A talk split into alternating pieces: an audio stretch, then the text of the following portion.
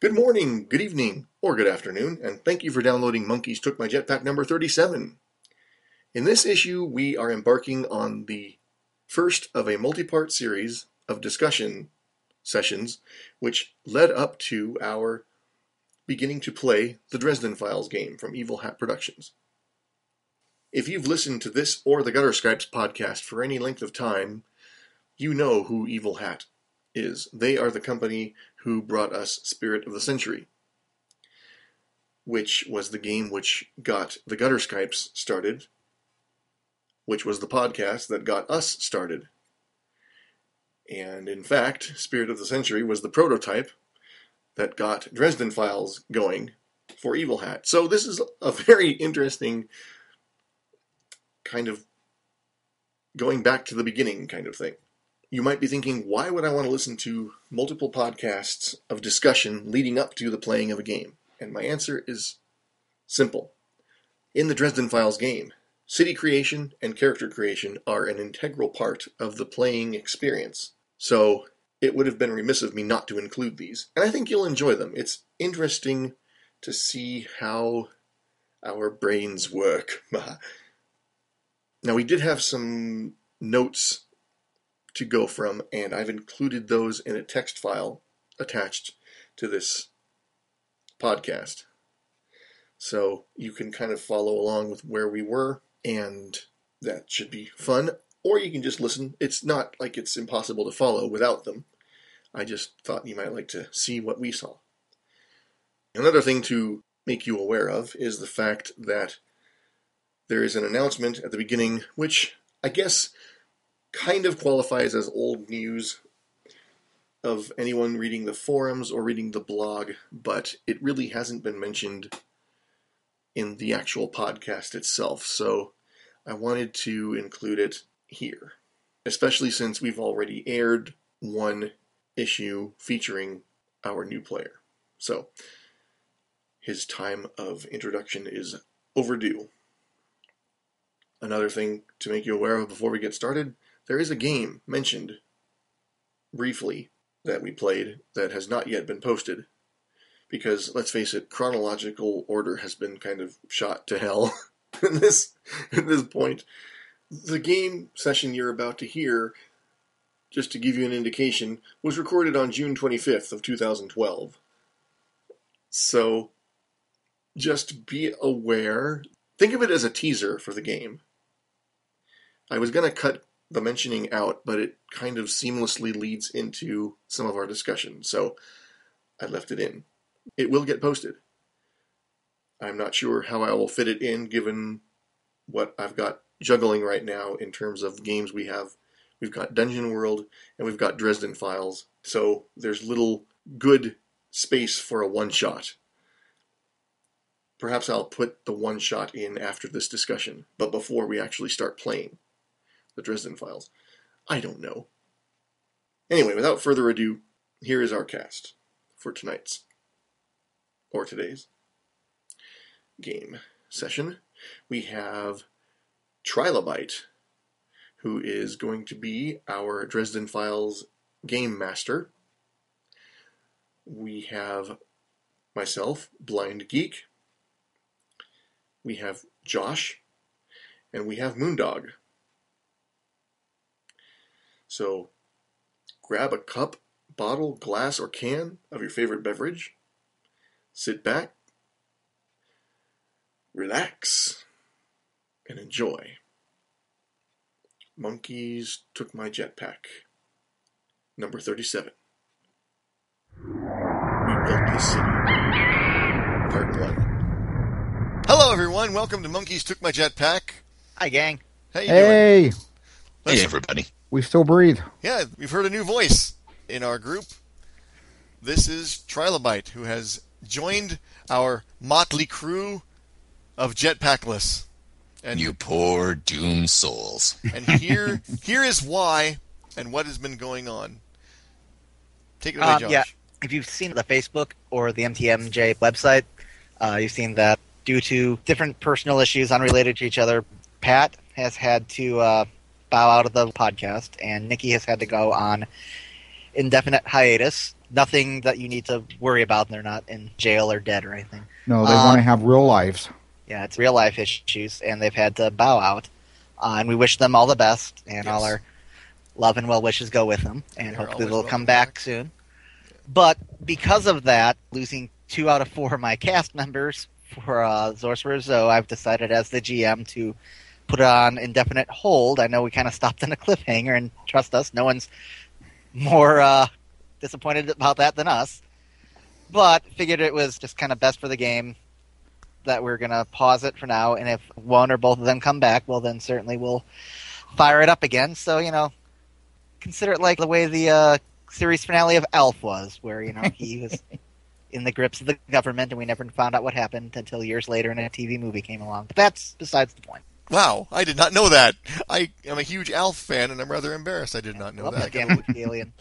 Wow. Anyway. Anyway, so we're moving on with a new game. We're actually recording and playing now. Amazing. Yeah. And we've got a new player, a new old player. He's been around. Actually, I don't think he's actually technically played with us on the podcast before, but we've played with him. Why, it's Trilobite from Porcelain Llama Theater.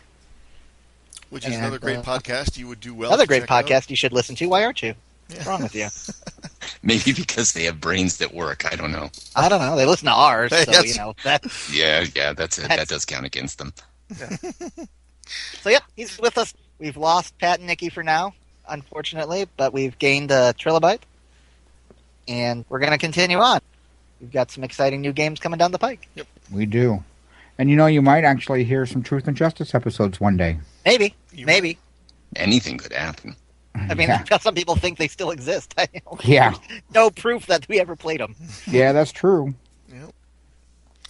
But yeah, you will be hearing from them in other jetpack flashbacks that have yet to be put up. We'll go with the flow and keep putting out product. That's right. Yep. We're gonna keep flying. We aim to misbehave. That's We're right. never gonna die. That's right. We're, Adapt, ju- improvise, and 'cause overcome. we're just too pretty for God to let us die. Semper Fi. Shoes for industry, compadre. Yo, Joe.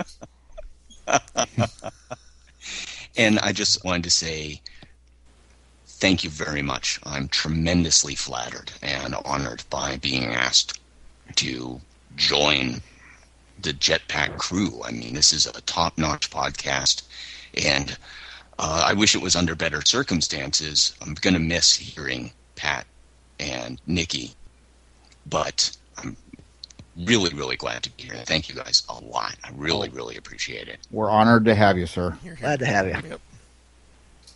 I am excited about this Dresden game. Me too. Me too. I've been Me going too. through it all. I've been brainstorming character ideas, and my original wizard idea kind of got shuffled way to the back for the new one I want to do.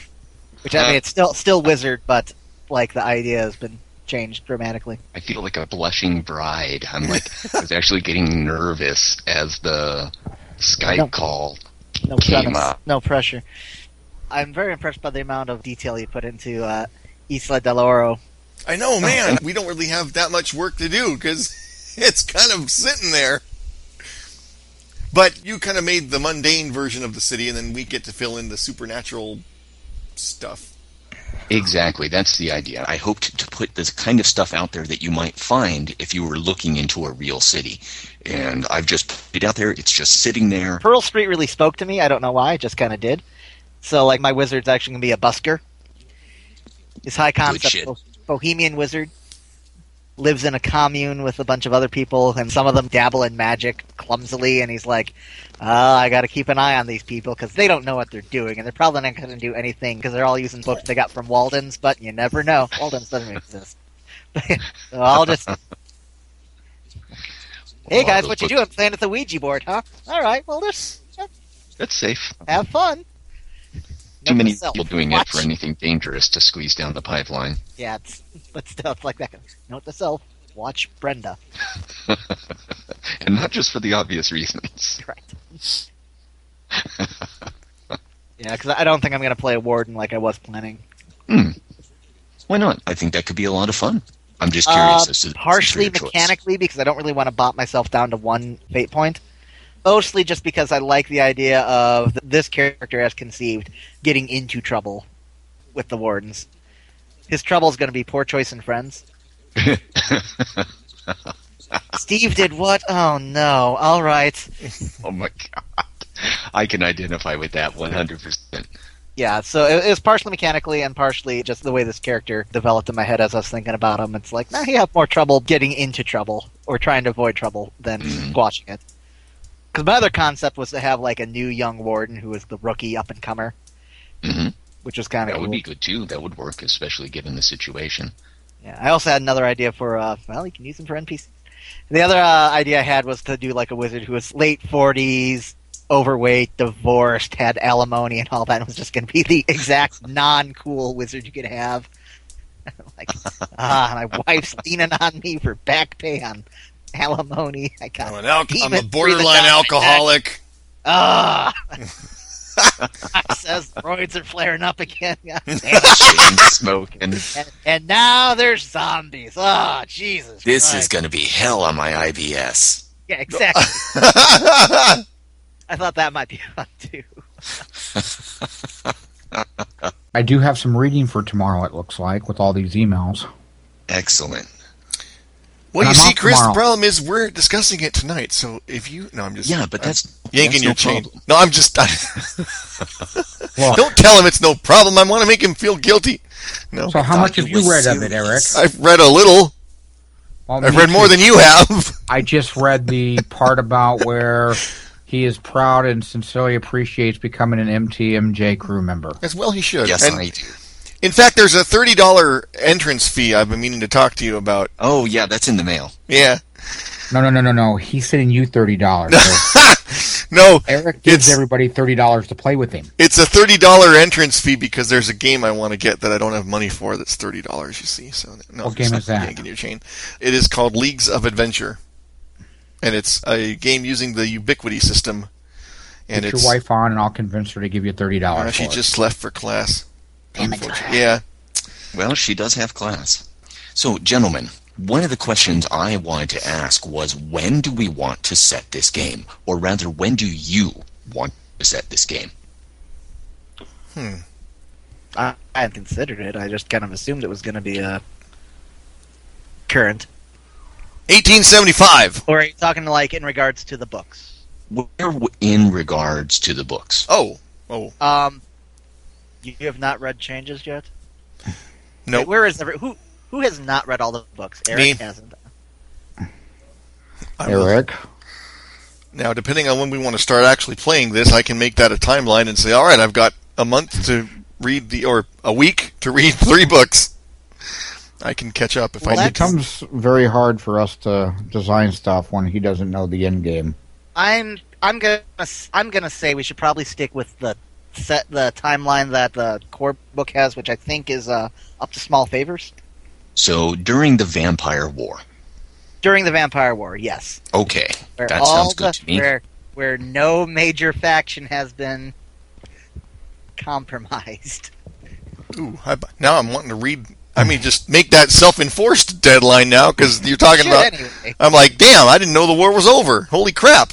Okay, So, the Vampire War, I think that's awesome because that provides a lot of possibilities and there's all kinds of dynamic stuff and that could lead to a real tone of action and i want to get into brainstorming about the city but i'm curious to know what kind of tone and what sort of elements are you guys looking for in the game itself what do you want to see what do you absolutely not want to see I, i'm talking factions elements types of stories what do you want out of this game Um, well, for myself, one of the things that kept me from wanting to run a Dresden Files game was that me and political intrigue don't do very well. My eyes start to glaze over, and I kind of go, ah, that's why I've never read The Song of Ice and Fire. So, also it's not very good Probably so well that's bounded. okay. yeah. So, if we're going to be doing stories of political intrigue, just be warned you probably will have to bring me up to speed a lot or hit me over the head with a sledgehammer to get the idea across because I'm not very good at keeping Can you track of define political intrigue? um, where you've got like I was even having trouble in the series. I am very happy that Jim Butcher sees fit to constantly remind you who the red court and the black court and the white court are because even right now if you were to ask me what's the black court? Huh? I don't know. It just Bram Stoker vampires. yeah, but see, you know that for me, even that little bit, just I for some reason have a hard time retaining it. And once I'm reading the book and I'm back in the universe, I kind of go, okay, yeah, that's And right. for for what it's worth, Harry Dresden is bad at political intrigue too. or the whole thing with all the fairy shenanigans that are going on and all the fairy, I, I just go, what, what, just, just get on. I just kind of let that wash over me and let's get back to what Harry's doing. You might want something a little more local based as opposed to world spanning. Yeah, Okay, I can get down with that. Moondog, what say you? What kind of tone and what elements are you looking for? Well, I was looking for the political intrigue. Well, here's the thing.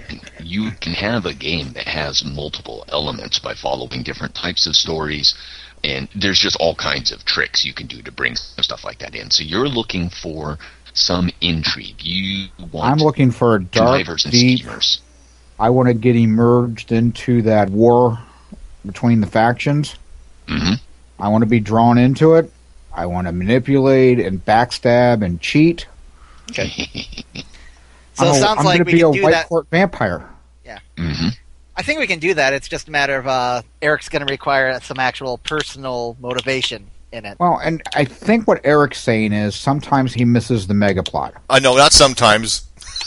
and that's, I, that's simple I enough. generally miss the mega plot. It's it's the the exception when I go, oh, okay, I see what's going on. I think that's perfect because your character's not going to know the mega plot either. Sometimes Yeah, you're going to Mhm. play your thing, Knight of the Cross, still. I was thinking about it. Yeah, I, I just love yeah, It's that. going to be more like Vampire War, Schmampire War. There's some bloodsuckers eating children. Well, that's my yeah. I mean, that's the kind of character I want to play. S- I almost want to shy away from that because it's what I generally play. I am a big fan of Spider-Man for the same reason. Spider-Man, even though he is involved in a lot of cosmic stories, his main thing uh, when I in, in the eras that I like Guy him in from anyway. Queens. Yeah, he's the guy who, you know, he sees someone who's getting, a, a woman's about to get raped. He's going to come in and knock some heads together and put a stop to that Excellent. at the risk of getting all psychobabbly. My dad was a cop, and I think there's a certain amount of me that if I could see, I would have gone for that because I, it's the whole helping people. So I try not to be a Mary Sue role player, but by the same token, that's where my passion lies. So that's kind of where I We tend play to- with what we enjoy. Yeah, And so- if there's a passion behind it, and if you enjoy playing it, I'd say enjoy it. Yeah. We'll get into characters a little bit later, but we can Mm-hmm. accomplish both those things. Yeah. And Yeah, I I think think so, certainly too. playing a, a character where the character is not so involved in some of that or as interested in some of that can actually help protect you kind of and um, keep you in the game even if it's focused on something else. So no problem. I'm fine with big plots and small plots, and I'm fine with both personal and the political stuff. So that's not a problem for me. I like having my NPCs and connections involved, and I have no problem with abusing my NPCs. Mm-hmm. mhm. Like, oh, so and so got hit by a car driven by ghouls. Oh, well, ah, I guess I should go fix that. Yeah. Which is why I chose the trouble I did with the, as it stands right now, is the poor choice of friends trouble specifically for that tone wise, I was thinking probably pretty much how Butcher writes, which is some dark and desperate situations, but leveled with comedy. Because let's face it, there- there's gonna be. We've you, we've all played with each we're other. We've not heard, the type that can. we've heard the yeah, podcast. That's, yeah. Yeah, Yeah, I think that'll probably take care of itself. I don't want to put words in people's mouths, but it sounds like all of you are pretty much looking for that same tone. Yes. So some dark. What kind of tone are you looking for? I'm looking for the tone that will make my players happy and keep them interested. Fair point, um, I- but you are also, I even have though a you're number of proto stories, Okay. which are currently sort of they haven't even woven their cocoons yet.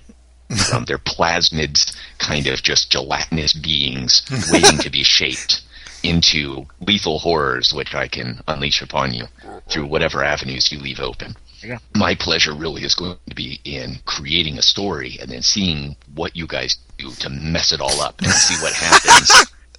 see what happens in the world that we create together. That's the angle I'm coming at it from. So it explodes. you, I like how- possibly. we, we could get to that. we turn it into the Dresden Files, the post-apocalypse, where we magical mutants roaming this the Ooh. burned out city. Dude, I was joking, but I'm starting to think this sounds kind of cool.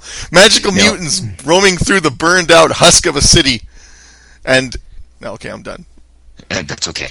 I like high stakes in this, high but personal stakes. Gotcha. And something that's worth mentioning just uh, I like to create a world and a situation and then just kind of run it as it is. And then what my players do is what my players do. I don't necessarily feel like I have a story laid out like a trail of breadcrumbs that my players have to follow. There's a world going on and my players are in it. And I just love to see what happens. Okay, so sandboxy type. Yeah. Yeah. Yeah, I like that. Which No problem. there's going to be shit going on, and your characters are obviously going to be motivated and things like that. So it's not just kind of like sitting around the coffee shop deciding what to do. But if you end up like that, that's sort of on your heads as players. Yeah. The way this game's designed is designed specifically for that life. There should always be Yes. something to do because we're going to determine as a group what's going on. So what Yeah. about supernatural elements? Let's get a little bit specific here, if you guys want to. What do you like about Dresden World? What do you want to get involved with specifically? What I kind like- of plots? What I kind like- of characters? I like the multiple factions and not just good guy and bad guy, but there's five or six different factions, all with conflicting desires and goals and methodologies. Yeah, and they're not good or bad goal. I mean, they're they're just well, for goal. so, some some are quite black, most are gray, very few white. Shades of Grey is all that I find. Yeah, even like the white council's pretty shady. The Yeah. fairy courts are they're not even on the color spectrum. Yeah. The three knights of the cross are ostensibly pretty good, hmm but the church has got its own agendas. As most churches do. So, are there Yeah, any I mean, that- particular that's not- factions that you guys want to see, or other elements that you guys want to see? white court. Hmm. I'm I, I Mm, definitely like the, going to need the white court there. I like the fairy Makes sense to me. I'm And sorry, I- Josh. Repeat your last. courts. I like the fairy courts. yeah, me too. I do too, actually. I, I don't necessarily, like I said, I, I have a hard time sometimes remembering what the hell. but but but I love I'm- I'm all an old- the. I'm an old Changeling fan, so the It's- I- I Snatch salute Reach, you. Sealy and Unsealy. And I like the uh, Earl King, the Wild Fae too. The Mhm. wild card. Okay, I like- so I'm hearing uh, White Court. I'm hearing that you guys really like the way there's lots of different factions that are playing off on each other, and it's not a very simple world. And I'm also hearing that you guys like the Fae. And I like the werewolves. Uh huh. Okay. Werewolves Court. of all kinds, stripes, and varieties. White Court, obviously, yeah. Red court. Okay. And Red Court. Yeah, if we're gonna have it during the Vampire Wars, then definitely Red Court should be around. Yeah. Yeah, if it's I'm set not in that. necessarily. Yep. I'm thinking the black court. I, I, maybe they're behind the scenes. Not Yeah, really. Yeah. Black Court's always been subtle anyway. Uh, they white have to council. be Mm-hmm. these days. Yeah, White Council. Got to have the council. You were asking about what part of Dresden Files we like, and I didn't really answer that question because I was thinking about it.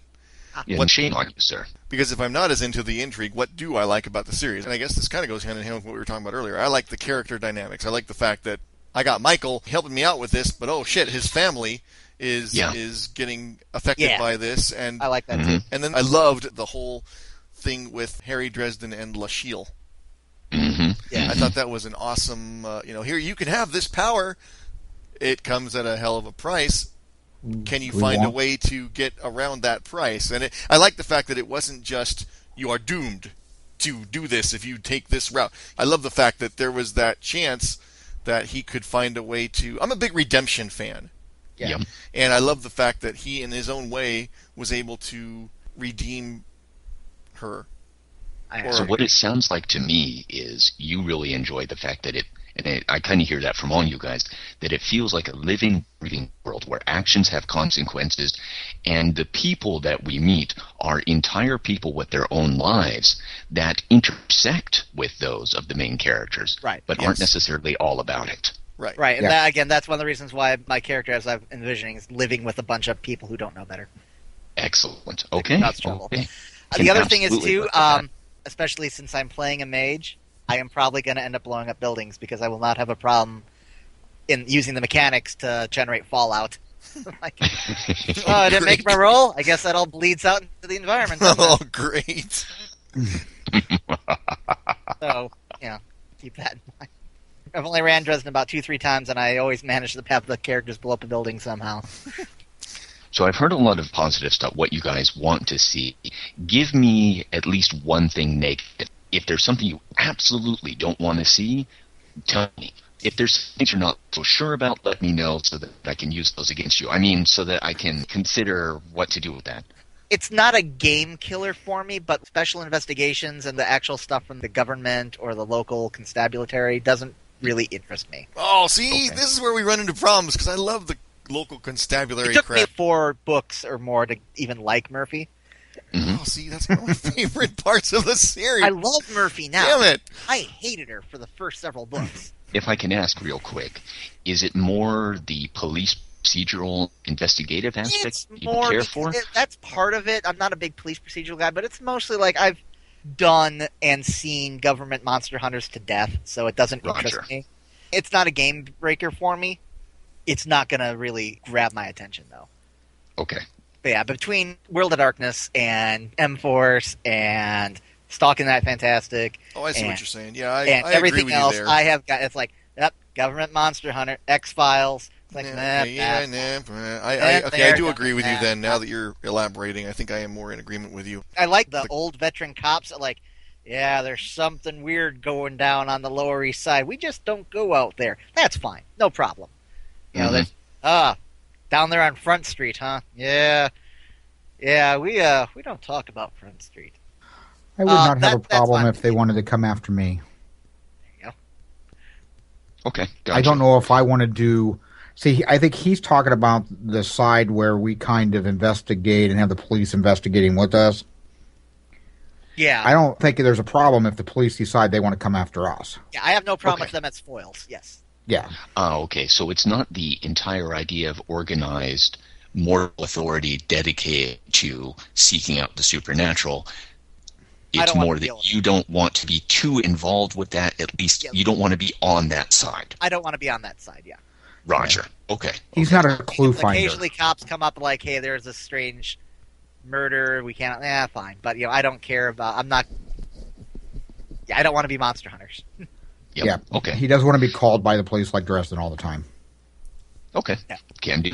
So, are we blasting down doors or are we solving mysteries? I'm fine with Both? a mix of both. Blinded? Um, Oh, I tend to gravitate more toward the blasting down doors, but if it was just blasting down doors, that would get old, so I'll I'm- say both. I'm pretty much going to agree with Eric on that, pretty much word for word. so you guys I, I don't want mind a lot- mysteries, but I'm going to blast down some doors. I'm not going to lie. There's going to be some door blasting either way we go. I tend to be more action first, think about it later. You guys want a lot of action, but with some plot to back it up. Yes. Yeah. I don't And necessarily some- want mysteries where we get everyone in the foyer. It's like, well, if that didn't happen and that didn't happen, then it must be them. But you One know, of you like, killed Mrs. McGillicuddy. And see, I'm not going to have a problem blasting down doors, but my character is going to be motivated to get other people to do it for him. also no. Okay. So, so that, then we I'm trying to think Would of you- movies that would work well with this thematically wise, like that. Not thematically, but action wise. And like, I don't necessarily want. Yeah, maybe James Bond and Jason Bourne's not a bad example, where there's something going on, but we're going to get through it in a pretty direct way. Mm-hmm. Mhm. Even going undercover, leverage might be actually a pretty decent example. Now I think about it, where there's a problem, we're going to go through it, and there's not like a mystery we have to solve, but there's a problem, and we need to figure out how to get around it. see, and I'm more like the national treasure kind of guy. That also works. Yeah, It has Yeah. a little bit of mystery there, but it also still has steps and we don't want Agatha Christie. Well, and we So kind of what ran sounds into like- this problem in the game last week, and I noticed, and I feel I almost owe Chris an apology because we had this. I still feel like it was in character, and it worked out fine. But I noticed this problem came up. Chris wanted to do the let's make them think we're doing this, and make make them think we're you know we'll go undercover and make our way into the stronghold of the enemy, and what we'll it's worth, I had both contingencies. will thought of, lie and, so. and, and make them think we're this and, and I'm just like let's go let's charge and kill them all you know so and see that was fine for a one shot. yeah Now, if every week you do that to me in Dresden Files, then I'm going to get some red court vampires after you. well, I'm I'm gonna gonna do it be- I'll every tell week you up, because up, up I'm front. not going If to you want to do that either. yeah, if No. you do it ever, I mean, I have no problem with the one shot, and I still ended up doing what I wanted to do anyway. You caused the distraction. I went off and did my thing, so you don't have to apologize to me at all. But You gotta if snipe every three single, people I'm with gonna, one shot. That was pretty cool. yeah, I'm gonna feel like, geez, Eric doesn't like me as a player because he doesn't let me make any decisions. If you do that every week to me, and I wouldn't. you never have. So I didn't feel like you stepped on my toes or anything. Okay. You were playing a dumb barbarian. Dumb Pretty barbarian do that. much. Ve- Very well, I might add. And then I said, okay, if he's going to do that, I'm not going to have a problem with it. I'll just do my own thing, and somehow we'll meet together and we're cool. And we'll probably do Barbarian that. draw their less than a attention lot. while you sneaky sneaked and sniped. I mean, It if was you're going to great. play a knight and I'm playing a white court vampire, I'm not sure we're going to get along all that often. That's going to make some interesting dynamics. I like. Yes. I'm And that's eager to also see how that's fine. going to happen. Are you Yeah. going to go Guys- with lust or a different emotion? I think I am going to be going with a different emotion. I don't really want to. P- my If character. You're doing I- I, Alan Alda. I, I can see him doing read or something. Well, I was thinking greed on there. I've been thinking about it. I Sloth. don't really want to be a, uh white court vampire stuck on sex. Oh, but so That Lust type of might be thing. You guys interesting. there. Actually, now I think about it. Alan Alda Just- would be stuck on sex, but um, I keep God. thinking Alan Alda now. That's my problem. Well, and the, and the night thing is not necessarily etched in stone for me because I'm Yeah. trying to come up with things. I don't want to be a carbon copy of Michael. Michael Carpenter. yeah, I've been having a problem with And I that just- too because playing a white court vampire, I don't want to be a carbon copy of. God, what's his name again? I can never remember his name either. Tom, I- not Thomas. Thomas. Thomas. Thomas. Thomas. Oh, Okay. Thomas. And that's why I think I do want to pick a different emotion. I may want to go off of fear. Ooh, that's a good one. all right, let me pause you guys there before we get too far into characters. Right. what I, which is no problem. Just by the way, I'm just kind of keeping a structure of a sort. Yeah, 'cause so we're it supposed to sounds come like up with like Con uh, City, and then like, oh, this is an interesting character. I'll play him. yeah, and I, I don't feel like we have to do all that. I just want to make sure we get some of this stuff taken. Yeah, I care mean it's hard to avoid. We're gonna get we're gonna have character ideas coming in. of. Uh, uh, yes, definitely. So it sounds like we're looking at basically adventure, Pretty much, yeah. Uh, maybe dark adventure, if that's even a word. Adventure with some dark plot in the background. You know, Like the, like if if we don't succeed, bad things will happen. Okay. Yeah. but I want to deal absolutely with the handle that. emotions and the relationships Yeah. and Mhm. If this No. doesn't happen, my mother will will be sacrificed or something like that. and with the interactions between people and how your actions, successes, failures, lack of action change that and change the world, with the people being a very strong Mm-hmm. part of the world. There you go. That Yep. sounds awesome. Yeah. Okay, okay.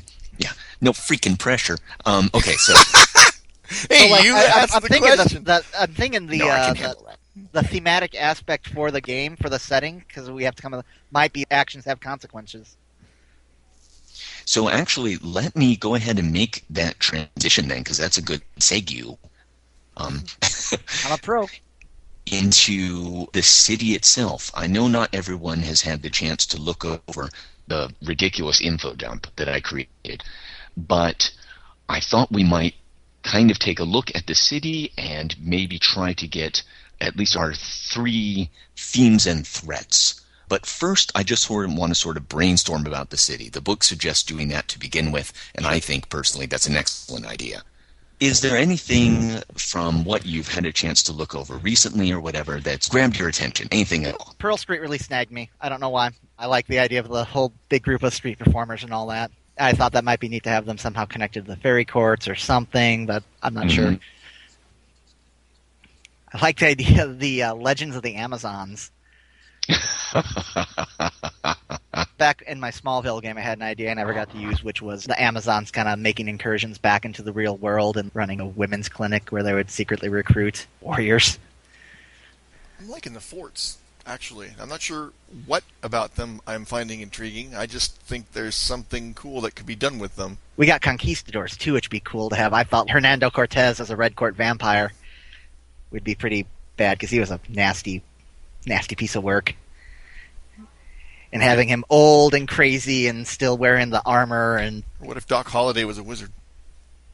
Dude, that would kick ass. Okay. Sorry, had a little flash there. I'm, we're in the totally wrong area for that. I know, but That we could. Hey, you know what? Well, actually, in Deadlands, Doc Holliday was a wizard.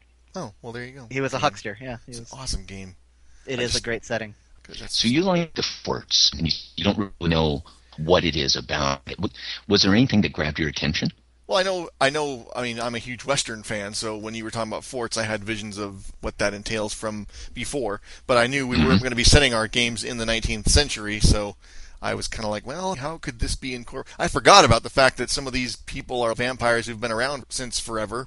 No. So it's entirely possible there could be some enemies or friends with that mentality. Fort Hagen. Everyone pronounces it Fort Hagen, but if you ever meet a historian, he would correct you. It's Fort Hagen. I pronounce Um, it Hagen just because Mark Reinhagen's the guy who created uh, Oh, Vampire the perfect. Masquerade. So that is definitely a 19th century structure. I mean, it was built during the Civil War, just after the Civil War, and the core of it never really changed. And the part of it that's still intact, that's still open to the public and everything, is that core 19th century fort. Yeah. And of course, across the bay, Fort, Fort Wright was just completely destroyed pretty much in 1944. I mean, it wasn't just totally obliterated, but it was so badly damaged, and then the fire swept through it, and the Navy was leaving anyway. The Army had already left. It just no one ever bothered to repair it, and the world moved on. Yeah, I wanted to Gone. How very change. dark tower of you, sir. You could play Living Dead Doc Holliday. Just saying. Or someone else from Okay. California. Maybe. The only California folk hero I can think of is Zorro. So there's a, I hate the term urban legend. No, actually, I think it's okay to apply to this. There's an urban legend that there was a tunnel built under the bay between Fort Wright and Fort Hagen. And there's all kinds of stories about it and what may or may not have happened to it and what went on down there and stuff. That could be a neat correlation to Chicago Below or whatever it was called. hmm Under Del Oro or whatever. I'm thinking about character, and I shouldn't be. Come on, focus on what we're focusing on, Eric. That's okay. man. Part of the idea of this is to let it inspire stuff. Yeah. So, uh, Moondog, I know you didn't get really a chance to read a lot of the craziness that I put out there. I thought we might just kind of do a quick overview of the city Okay. and then question and answer type stuff or whatever we end up getting into is fine. Let me give you just a brief view of Isla del Oro. And a note to our listeners yes, I know that properly it should be Isla de Oro. That's a corruption. It got introduced in a map somewhere, someone repeated it, got into a newspaper, and now locals say that. And if you correct them on that, you mark yourself as an outsider. It's like going to San Francisco and calling it Frisco Well covered. intentionally introduced. so, Isodoro, coastal city, Southern California, it's equidistant almost exactly between Disco and Los Angeles, just a couple hours drive from either one. It's a major port city. It has one of the busiest ports in America and therefore in the world. I mean, it handles like 3 million tons of cargo a year and it also has a uh, tremendous refinery out there, the Golden Eagle Refinery, which is also one of the largest in North America, which makes it a really big refinery, even on the world scale. Uh, it had been a military town, but largely after World War II, a lot of that closed down. Vandenberg Air Base is just to the south. Some of the suburbs of Isla del Oro come up almost to Vandenberg Air Force Base. So the airbase is sort of an employer, and there's a little bit of the aerospace industry in there. But again, after the end of the Cold War, a lot of that got cut back too. The northernmost part of Isla de Oro uh, is called the Heights. It's a very hilly region covered in a lot of California oak. A lot of old homes up there, many of them owned by celebrities who want a Wood Hills or away from Los Angeles.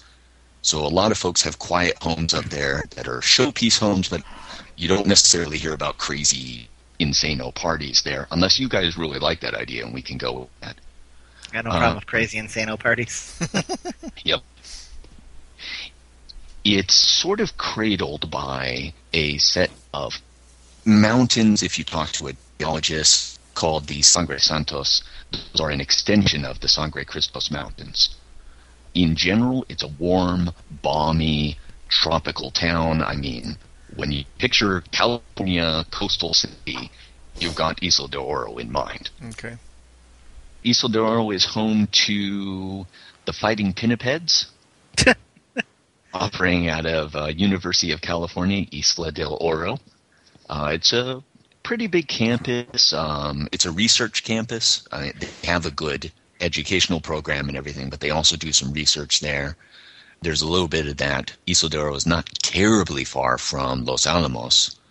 And outside of Isla del Oro, there's the Theoretical High Energy Research Institute, which is a government funded think tank that does some experimentation into high energy physics. There's a working observatory, has some very old telescopes, but it's still functioning, still working. Most of the water is supplied by big reservoir to the east of the city up in the Sangre Santos. There's a big dam up there. Some of the water comes from Hetch Hetchy, which is actually near Yosemite. That's a brief overview of the city, kind of the, the broad strokes. I like old observatories, which is why I kind of like the idea of somehow having that connected to the White Council. Like maybe it was part of a magical construct or ritual used to monitor an outer gate. Mhm. Give me a Um, question or two, Moondog. Question about what? The city? Yeah, about the city. Or that grabbed your attention at all. I know that was kind of a rambling bit to sit through there, but Sure. How large is the city? physically it's about the size of San Francisco. Feels a lot bigger than it is if you're driving around in it. If you walk across it, it doesn't take that long. Population wise, the total area, which includes, it's sometimes called Six Cities area by older residents, uh, includes a number of towns around it Pismo Beach, Shell Beach, Arroyo Grande, etc. It's about 7 million people Wow. which Okay. is comparable in size to San Francisco or uh, San Diego. Nice. So, would you say the city is in a growth spurt right now, or is it in decline? Josh, what do you think? What's your feeling about that? I was going to ask, what's its main industry? its it main sounds- industry, It sounds like it's pretty progressive and growing. it's definitely trying. It's got a good solid industry in the refinery and in the cargo port. And that's it's very much a blue collar industrial core. Okay. Would you say it's recovered from all the loss of the military and? Because I assume up until World War II, that was its booming Oh yeah. Yeah. thing. So when World War II ends, the military closes bases or whatever. Do you feel like the city has recovered from that, or still in the recovery stage? it's trying. It was in a long slump and now it's trying to come back.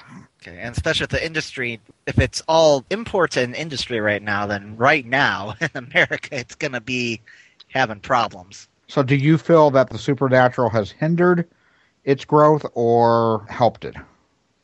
I picture actually some hindrance because we're close to the area that traditionally the Red Court had some of the most power in. Yeah. And they manage their human stock, but they're not necessarily good for a stable society. So, So we- I think some of that influence has caused some problems here. Yeah, so we could have the city trying to get back on its feet again, trying to rebuild itself and its infrastructure, while the uh, soups in charge have been working to keep it down because it'd be easier to uh, control the populace that way. So, we At least feel in that some the, areas. the Red Court has a huge play in the city. Yeah, that works for me. maybe There's the white definitely- court. I'm for that too. Yeah, Excellent. maybe the white court's trying to make some inroads. Maybe the White Council is making inroads. Maybe the ferries are making inroads, and that's what's keeping the city from really booming. I, I imagine the white court more trying to keep everything from boiling over into uh, full-scale war and explosions. Yeah. But a lot It's of kind of a lot of struggling to keep players are up. now trying to get a piece of the pie. Yeah, Mhm. White Court always struck me as more of a status quo type of place. Like, okay, we got Red Court here, we got White Court here, we got ferries coming in. We need to make sure that everything stays on the down low and buildings don't blow up. and they really try to stay out of more affairs as much as possible. So, Yeah. you know, aren't you concerned with the Red Court keeping people down here? Yeah, they might not be concerned. As long as things are peaceful, we're fine. we're talking about the Red court and how they handle people and how they might want to keep things, there's a couple areas that come to my mind. Of course, we're at The war. poor neighborhoods of Isla de Oro, the Groves, which is right next to the Heights, and Cabo Ciervo, which is where all the industry and their international airport is, but it's also the poorest neighborhood, and it's one of the areas in California. It has a tremendously high rate of violent crime. There you go. So that's probably where the Red Court has their strongest ties. Yeah, How close are we to the uh, Mexican border? Hmm. A few hours drive. You'd have to go past Los Angeles to get there. You're well from Los Angeles, so you have to drive through Los Angeles.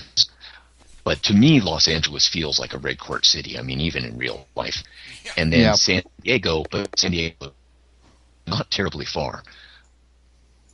Issues like illegal immigration, um, coyotes smoking people in, gangs and even the pretty much the civil war that's going on in Mexico right now in our world would definitely be able to influence Isla de Oro. I picture them having a play, having an impact on the city. yeah. The showy houses it made me think of Laguna Beach a little bit. And that'd probably be a good model for it, although it's more secluded, hilly, winding avenue shaded with ancient oaks, big plantation style or mission style houses set well back, that kind of thing. Right. Almost more like Malibu, kind of. Mhm. Yeah. Okay. So we got the city trying to get itself out of its slump, while the Red Court and other factions are trying to keep it down. Keeping a brother down. Well, I'm going to propose that the White Court is trying to bring it up. That makes sense. They're more metropolitanly minded. Yes, more sophisticated. There you go. That's the word I'm looking for. Yeah, they thrive on industry and human endeavor, while Red And Court's like make rich and 'em- wealth and Yeah, and Red Yeah. Court's like make 'em cattle. yeah, they're more about feeding. So That big- I there's think a there's a movement right now, kind of like an economic movement. In the south of the city, there was an area that was developed during the dot com boom and then fell apart, you know, almost immediately. And now more established IT companies are moving into that area. And that's kind of where some of the new industry is coming in. Do you picture the white court being involved in that? Yes. White Court switching it to white collar. Yep. Excellent. Write that down. And that's that's good. a I like question. it. Yeah, that's good. That's nice. That's a theme. There's a theme. That could definitely be a theme. Now, I want to ask before we move on to the stage where we get specific, uh, which we don't have to do right away, how much do you guys want to be secret from you? How much do you want to develop the m- big ideas and let me develop the faces or locations? And how much you guys want to get in, do the detail, and then just separate that from character knowledge? I personally think it's more fun if we have a hand in setting up the local things that affect our characters, hmm but then you have the big plot so that we don't. I mean, I know what the Forge independent people say about how, well, if you know all the secrets, then you can do all the cool foreshadowing, but there's something kind of cool about the, oh, shit! Didn't see that coming! Given the So- limitations of time and location and our connectivity and everything, I'm inclined to think to let you take probably a larger chunk of the uh, grunt work than perhaps the book would suggest. So, kind of, yeah, backing up what Eric says Mhm. for different reasons. Nog, what's but- your feeling? I'm good with just having a pretty decent say in the beginning on some locations and some major players, hmm and then letting you kind of have control after that. Yeah, I'm fine Okay. with that. So You here's know. my thought then. As we go into the, the specifics or even the brainstorming, I'll let you guys have your head, and you guys sound to me like you're going to basically self regulate. If you don't want to know something, it sounds to me like you're going to be like, hey, dude, take care of that so that we don't know it. But I really like the idea. I've, I've become sold on reading this, on the idea of you guys creating a lot of stuff. I, I really dig the idea of that. So I'm going to let you do what you want to do, and then I'll handle whatever grunt work needs to be handled. All right. Well, and Yeah, I, I sounds reserve good. the right to become sold on it as well, having not actually finished reading the City Creation chapter.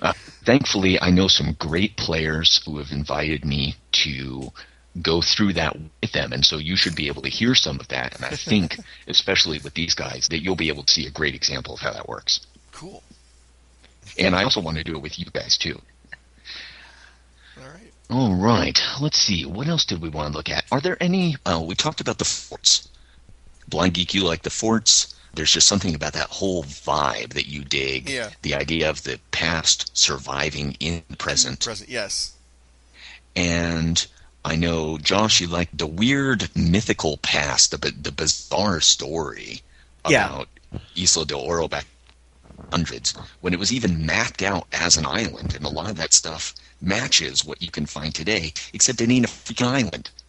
Uh, and there's definitely no all female society of warriors running around on it. You like the idea of bringing that in somehow, maybe from the Never I li- Never. I like- I do I like, like- the all-female warriors. Yes, that's an awesome little. Anyway, go on. Sorry, Josh. I have nothing against all female female warriors. It's been well established in my life. no, I like the mythology and legendary behind any city, but this one specifically. So, like anything that brings that up, the the weird stuff is what I like. The weird stuff coexisting with the modern stuff is what I dig. Great. So, are there any features, locations, neighborhoods, or other ideas that you guys want to look at? Or when you saw any of this that stood out to you? I like the observatory. I like the high energy uh, research center that you just mentioned. Mhm. Mm-hmm. Mostly that makes me think of high energy magic department in the Unseen University. I like the past with the conquistadors and all that because conquistadors just make great villains. Natural History Museum's begging for something that happened, but I can't really specifically say what. That's Okay. Because we I like, all I like the end of abstract Deadbeat iron when he. sculptures in the park too. That was the other thing I liked. What's that? Abstract iron sculptures in the park. I liked. Yes. I don't know what they are, but they should be something. Yeah. Moondog, Not let me fill you abstract at in. all. It's shoving the good off. Moondog, real quick, there's a large city park sort of in the northeast corner of Isla del Oro. And at its western border, where it turns into a native marshland preserve, there's these seven abstract iron sculptures. Okay. And That does that's sound what kinda Josh is cool. talking about. Maybe they're lined up like Stonehenge, and it's a gateway to the Never Never of some sort. Yeah, actually, that works really well. Marking a far gate or something, or a, uh, a way. That's the word I'm looking for. One of the marking out a way to the never nether. That's not bad. Mm-hmm. hmm Anything else like this that comes up, or whatever, as we're talking about other stuff, just bring it right out. We're doing sort of structured brainstorming, I think is how the book puts it. So don't feel like if we're in one particular area, you absolutely have to stay on. If you think of something from the city or whatever, just bring it out there and we'll play with it. It seems like the big threat right now sounds like it's going to be the red court, Yeah. which is I really- apropos. I really think it's a struggle between the red court and the white court. With everyone else trying to stay out of the way or Get their snap little piece. pieces of power. Yeah. That I like that. So let's go ahead and move into themes and topics then. We're aiming for a total of three. A theme.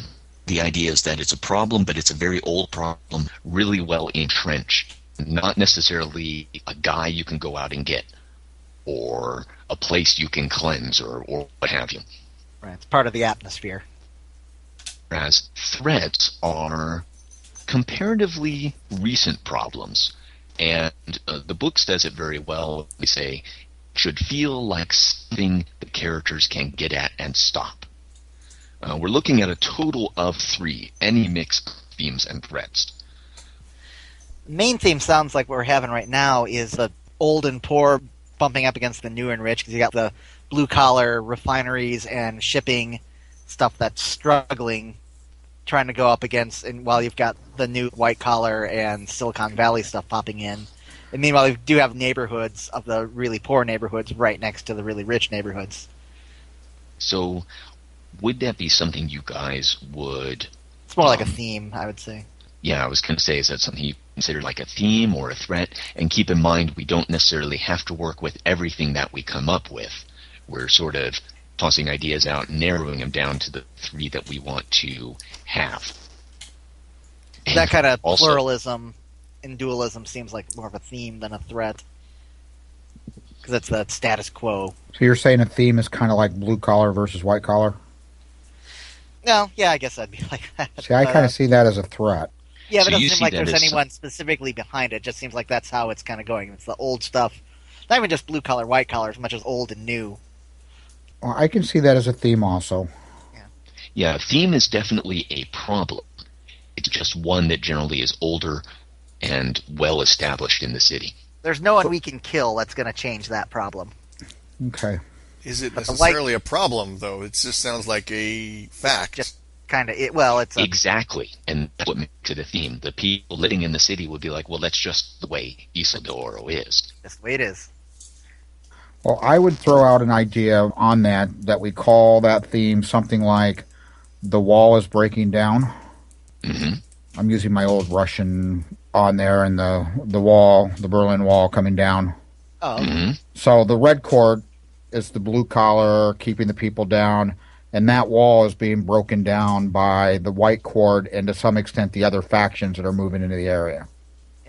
Is the idea that the white collar wait, the white collar is the look, so I'm not. I'm not even like is the really- idea that the rich are trying to, to overtake and remove the poor? I'm not even conflating so much like the the red court. This is like something beyond the red court because I think we're conflating two issues that could be separate. Because the red court certainly a problem compounding this, but the thing I'm seeing is that you've got it's it's just kind of what's going on with living right next to Detroit. I see this, and just generally in the country as a whole, it's like where you do have like you have the older manufacturing based economy, and it's changing to the more service or uh, tech industries and that's causing issues with the city. And then you've also got some gentrification where you've got the older, poorer neighborhoods bumped up right against the heights where all the rich people are. So it's kind of more like a strange bedfellows type of thing where you've got the rich right next to the poor and not a lot of middle class. And it's just, I don't want to say Dickensian.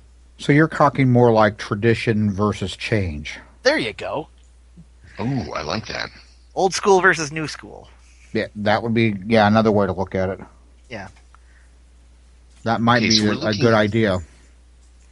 Yeah, that So would we're be a looking theme. at But then, like, maybe- a threat would certainly be like a red court. like, Losing uh, ground. So, yeah, the poor red court Trout, coming like, in. And, trying to get a word in edgewise. oh, I'm sorry. No, no, no. This is good. This is good. When if I'm not talking, that means you guys are doing um, my Our work job? for me. Yes. Or Even better, my job. That's true. Okay. So we're looking at tradition versus change here, and we want that to represent sort of a polarization of the city in general Right, between all kinds of aspects that we have. right. Okay. Gotcha. I'm now, with that. threat. We're talking about the red court losing ground. Well, that's more of a threat, I think. Yeah, Mm-hmm. And I was looking at some of the examples they use for threats in here, Mm-hmm. and that is kind of the Red Court's expanding their territory into this city. It's kind of the reverse of that. The Red Court is losing territory in the city. but they're getting desperate Uh-huh. and fighting to keep hold of it. No, wait, no, wait, Right. no. The white court's the emotion court. The black court is Bram Stoker. What's the red court? Red They're court the are uh, blood eaters. Blood, blood suckers. sucking bat things disguised in human flesh. Oh, suits. that's the Gram, Bram's. Wait, no, no. They're that- more like nasty black bat creatures, but they hide themselves in human skins. Uh, oh, like, Bianca. yeah, Yes. Bianca. Bianco is Red Court, Okay. where Black court are Black living Court corpses. is Dracula. yeah, Okay. Dracula. Gotcha. He doesn't hide behind a mask. So But Go yeah, on. the red court could be trying to hold on to their power and getting desperate and to say nothing. In fact, there's a big old war going on between the White Council and the Red Court. Mm-hmm. Yeah, and the White Council could be behind the White Court, you know, Oh, yeah. and and and playing the White Court off into the area. Well, because they're trying to get the White Court to help them in the war. Exactly. Ah, So oh, and you've the got Red the Court. White You know, if, Council with the war and the going White on, the Red Court would certainly want to keep their manufacturing base on because they've got resources that they need for the war. They need their troops. Well, they need troops, they need materials, and they're right there. They got big power bases in Mexico and South America, so this would make sense for that too. Yep. And I like that also because one of the old names for Isla de Oro was the gateway to the west. And we got those two mountains named Sangre too, which is Yep. prophetic. So we're looking at the Red Court struggling to hold ground as a threat. Do we want to translate that to a specific incursion by a specific group? We don't have to, but what do you guys think? Well, whoever the Red Court power base is, so they might have a big company or industry or corporation that they control, or some old entrenched family. Mm-hmm. Actually, it's not bad. Like an old, I don't know what you'd call the Mexican gentry that have been there forever. We'll just call them the Mexican gentry for now. Or you could even go if you want to go like drug running families like you have in LA and whatnot. But that's definitely something that's going on, particularly on Cabo Ciervo, the headland that's full of all that industry and the very poor. but yeah, but you have some old entrenched family or something that's now raising their power, their ability. Mhm. A red court version of the wraiths, basically. Yeah, pretty much. And see, this is where I kind of want you to decide in the background. Old blood. Roger that. So Oh. as, as far as we've given you this kind of the theme, uh, you know, or the threat of the Red Court becoming more desperate. We could say maybe that is a combination of different groups there, but you really know what's going on. Roger, that. I mean, we should know the major names because that's not going to be a secret. We're- yes, No, no. Or I mean, if- obviously, the White Court's going to be involved. The White Council's going to be involved. More I'm thinking about, it, the Um, more I like kind of the idea of old blood red court family that's just desperately trying to hold on to things and are getting violent and direct. taking more risks, yeah, not afraid. and and and the guy in charge of it looks like the Dos Equis guy. yeah, and they're more they're, and they're more likely to, you know, the unwritten rule that those that are not in the know, the red court is more likely to say, "Fuck it, we're losing our um, territory. We've got to do everything. We damn the rule about whether they know or not." Yeah, that's not bad. So they're Desperate taking time- on desperate times call for desperate measures. Exactly. So they're taking bigger risks, which is causing more h- hostilities in the city, you know, Mm-hmm. which is allowing more people to go, hmm, Rising gang wars as a front. Yeah. hmm I think desperate times call for desperate measures might be a good answer. That's a good theme, actually, good yeah, I like even- that a lot. or an Or aspect, pull that in. or a city. As- they do city aspects. Is that even a Yes. thing? Uh, yes, and Yeah. we'll that get to might be some a of good aspect for the city right there, yeah. or for each at least that theme- part of the city. Each theme and thread has an aspect with it, I think. Okay, that. Yep. Then that one would be the one for the one we've been talking about. That's awesome. Okay. well, I'll the put that thread down is as the a- red court's as a note. losing ground. The the aspect is desperate times. That's what I mean. Yeah, Yeah. definitely. Yeah. Okay, so I'll put those down as ideas for that, and some of that I can develop. I'll definitely develop the specifics of it in the background. Yeah, that's what I feel because that's going to intrigue me as a white corp vampire. Well, how much power do we really have as a group? The only, the only time it might get a little blurry is if we want to have our characters have certain ties to. Let's not say ties, that makes me think of I am your father. I mean, links to some of these people somehow. We might want to be able to have some kind of say as to who the people are. Well, And that's, why that's we're fine. we'll That's, come up yeah, with and that's that. uh, what we're doing now. Okay. Yeah, and then he'll Yeah. fill in the blanks. Okay. because he's going to probably come up with the family on the red court, Yes.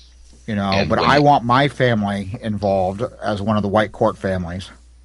Right. My character, as I'm thinking, is going to be more a little street level as well with the White Council, kind of like, okay, there's innocent people here that need to be protected. And that's where And the, I if think in you could fact- bring the church in. Yeah, while playing nicey nice with the White Court. hmm Playing nicey nice with the White Court. That might I be would an aspect for love me. to when I think have- about it. I would love to have, if, if we have a big church in the city, I would love to have a gargoyle on the church. And I'm not talking. Let's Ooh. get let's get Hunchback of Notre Dame Disney thing out of our heads because those characters were friggin' annoying. But I do I'm thinking like. more. I'm thinking more like Goliath and Brooklyn. yeah, Uh, yeah, exactly. That's thank Gargoyle. you. That's what I was thinking. I would. You I Uh, you could love play the, idea. gargoyle. Yeah, I'd have no. Instead of playing a problem with that at all. knight, you could play the gargoyle. Yeah, I might just, ah, dude, that. What I was thinking though, what the Knights of the Cross, what are their is their take on werewolves? What I was thinking was, wouldn't it be interesting if a character ended up being a Knight of the Cross and then got bitten?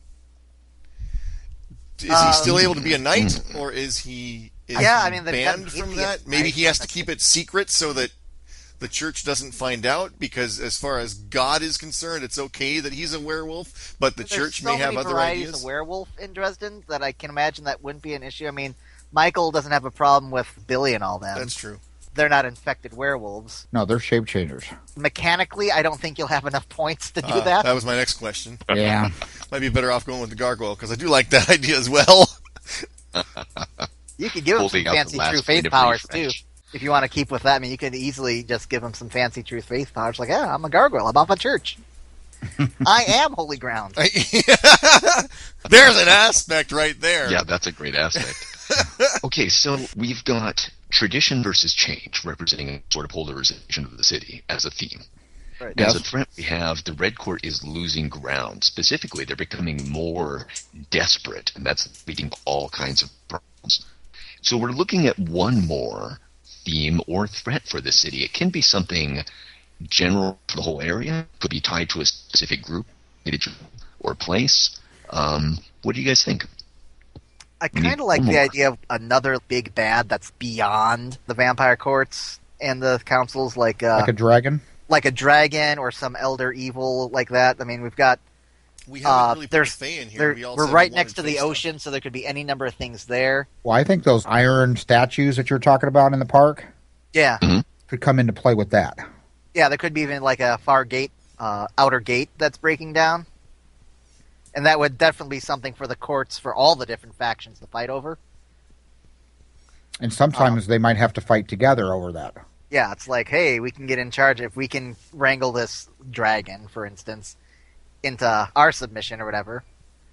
If we can lasso Cthulhu, then those white court bastards won't know what hit them. See, I like that idea because it ties in with the polarization of the city, and it also ties in with the um, desperation and the increasing danger.